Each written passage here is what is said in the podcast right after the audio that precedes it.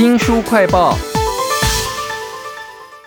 你有没有想过啊？有些人他就是比别人呢赢在起跑点了，而且这一辈子一路踩着别人的头就领先到终点了。我们要为您介绍这本书呢，叫做《他的地板是你的天花板》啊，特权阶级怎么样自我复制，并且阻碍社会流动的机会呢？我们要如何打破社会不平等呢？请到了说书人吕维正，维正你好。主持人好，各位听众朋友大家好。讲到这种阶级不平等，应该很多的那个左倾或愤青就会马上起来跳了。但是呢，明明现在就是民主自由社会嘛，现在教育跟专业应该可以帮我们打破阶级吧？这个就是作者想强调的，很多人，包含政治人物跟社会人士，都会希望说，教育是一个可以让人生能够翻转啊，往上流动的一个最好途径啊。可是这两位社会学家的研究发现哈，如果你是劳工阶级出身哈，不管你是念到什么样的学校啊，你将来往上爬的机会啊，就是比那些原本就是出身上流社会的要低。那这时候大家就会讲说，那你念好的学校有没有影响呢？他们研究发现说啊，念好的。学校可以改善一点这个状况，但是呢，比起来还是比那个上流社会的人机会要少很多。那在接下来关于这个薪水这方面，是不是也会有影响呢？结果这两位的研究同样啊，也是令人失望。在英国哈，就算你念的像是什么牛津、剑桥这种名校，你爬到那个公司的最高阶的那么那么高层的位置啊，结果你的薪资啊，还是比那些出身上流社会的人少。哇，我不相信这个数据。这个他的地板是你的天花板，到底在工作职场的哪一个瞬间会被那些贵族给压下去啊？我想我们在求职应征的那一刻开始，应该就会有这些阻碍吧。这本书啊，透过非常多的案例的访问啊，也可以凸显说，的确啊，从应征开始，这些因素就存在。他们访问了一家这个英国的电视台啊，他们高层啊，有一种所谓的很随性的作风，就是你可以展现自我，然后平常服装不要穿的太拘束这样子。然后这件事情对他们的面试造成什么影响呢？这个书里面就举了两个角色，其中一个角色啊是一个女生，她进入这个面试的房间之后啊，就很随性的开始跟这个面试。士官开始聊天，哎，我觉得大楼好像有点迷宫啊，差点迷路啊，让我想起之前啊，哪一个电视台做了一个什么节目，一种综艺节目的内容怎样怎样怎样怎样，就开始啊，跟这个面试官啊，就很随性的可以这个聊得很高兴。最后呢，面试官对于这个女生的看法就是，哎，我觉得她好像蛮适合可以来担任这个工作。可是相对呢，另外一个男生啊，就完全不是这种待遇了，他是那种，看起来很严肃，他穿着西装进来应试啊。他讲的笑话好像很不幸，这个面试官也不觉得好笑。最后面试官给他的评语是：我觉得这个人好像有点严肃，这个气势好像有点太强了，可能不适合我们这份工作。我正刚刚举的这个例子会让我觉得好像只是外貌或个性的差异而已啊。可是我觉得一开始讲什么随性，到后来好像可以轻松跟人相处，这个事是不是背后还有一些没有被解读出来的东西啊？对，这个就是这本书的重点啊！因为这家电视台的这些高层主管啊，他们大部分都是出自英国的上流社会，从小到大的生活方式里面啊，就有一种轻松随性的一种 feel 啦。结果呢，他们就把它带到职场里面来，不知不觉的用他们自己这种上流社会的这种生活方式啊，去作为这个面试的时候一个判断的基础。所以呢，刚刚讲到这个女生的案例，就是因为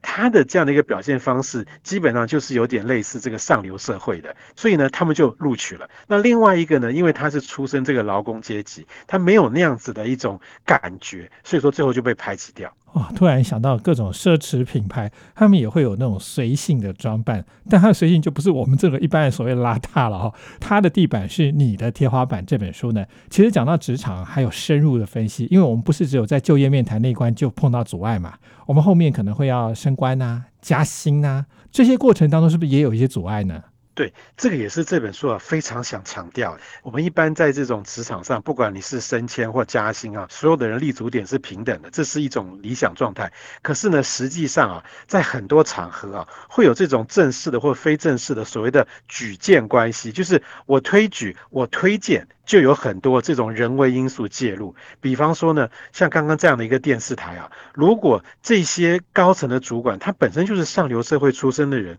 他们基本上啊，就会对于同样是差不多类型出身的人啊，就会有好感，因为平常生活的兴趣相同啊，讲的话题也差不多啊，甚至这个艺术啊、美食的品味差不多嘛，所以久而久之啊，有这样的新人来哈，这些高层的资深主管就会跟他比较熟，然后呢，接下来呢，他们就会有意的、无意的去把这样的新人啊给推荐起来，说，哎，我觉得他蛮不错的，很有能力，干嘛干嘛。可是如果说同样是新人，是那种劳工阶级出身的，他对于那些什么艺术啦、美食啦，或者是文学啦，那个品味可能没有那么好，那跟这些高层主管啊，就是格格不入。这些劳工阶级出身的人啊，就少了非常多啊，能够被推举然后往上升的机会。哇，突然觉得这个校友啊、人脉啊，可能比你的学历还更值钱啊！就是他的地板是你的天花板哈。这本书作者不是两个社会学者吗？我觉得他们是不是本来就仇富，有左倾的味道啊？他们的研究方法到底有没有可信度啊？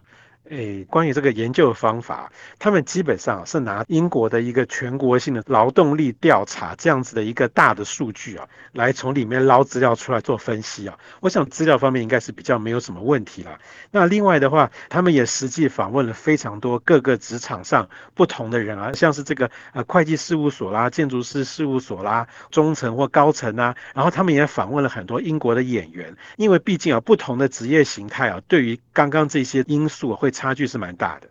作者是社会学家嘛，写了这本《他的地板是你的天花板》哈。那我觉得他书里面还有一些比较像历史的部分，就是曾经有好多的经济学者都关心过阶级流动，在不要掉书袋的情况之下，有没有比较有趣的故事啊？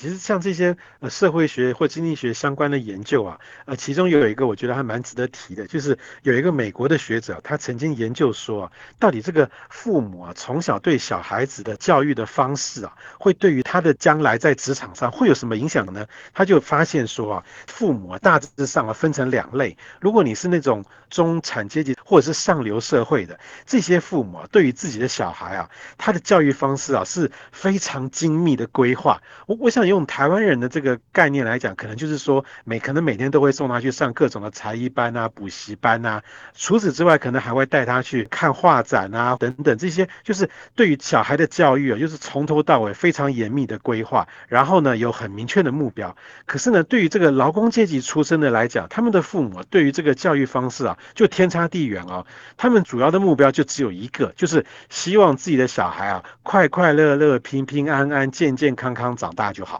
那除此之外呢？呃，从书里面来形容啊，在我看来就是放牛吃草的意思啊，就是说他也不会特别去要他去学什么，也不会帮他什么忙。在面对我们刚刚前面的题目讲到，他面对这些应征啊，或者在职场上的竞争啊，他会具有什么样的能力啊？其实是有非常大的差别。现在我也同情那些专营学区的那个父母了，锱铢必较的关切小孩子成长的每一个观念，让他未来可以赢在起跑点啊，踩在别人的头上到终点啊。书名叫做《他的地板是你的天花板》，可是讲到这里，那那些被压在下面的人怎么办呢？有没有逃脱这个天花板的方法？啊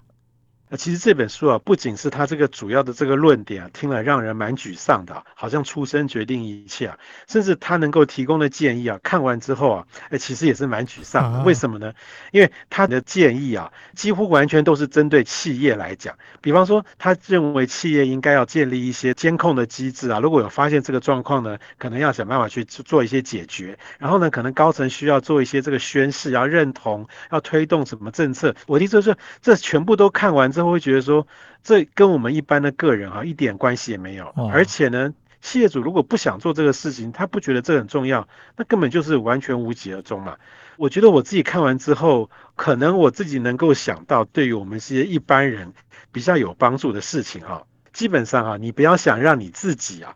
这一代能够跻身上流社会，你要想就是你要怎么样培育你的下一代。你如果能够想办法赚很多钱的话，让他下辈子就直接生在一个上流社会的一个基础环境里。那再来呢，就是你可能要花很多的心思带他去看画展啦、听个舞台剧啦，或者是念书啦，而且也要确保他的思考的方式真的要跟那些上流社会的人是一样哦。这样子的话，他将来长大了在职场里面才会跟上流人士有一样的说话的。的方式，才不会被排挤。书名是他的地板是你的天花板啊！特权阶级怎么样自我复制，并且阻碍社会流动的机会呢？我们如何打破社会的不平等呢？谢谢说书人吕维正，谢谢您。谢谢大家。新书快报在这里哦，包括了脸书、YouTube、Spotify、Podcast，都欢迎您去下载订阅频道，还要记得帮我们按赞分享。你对你的工作薪水满意吗？你有没有想过你没有办法再往上一层楼的原因是什么呢？欢迎给我们留言哦。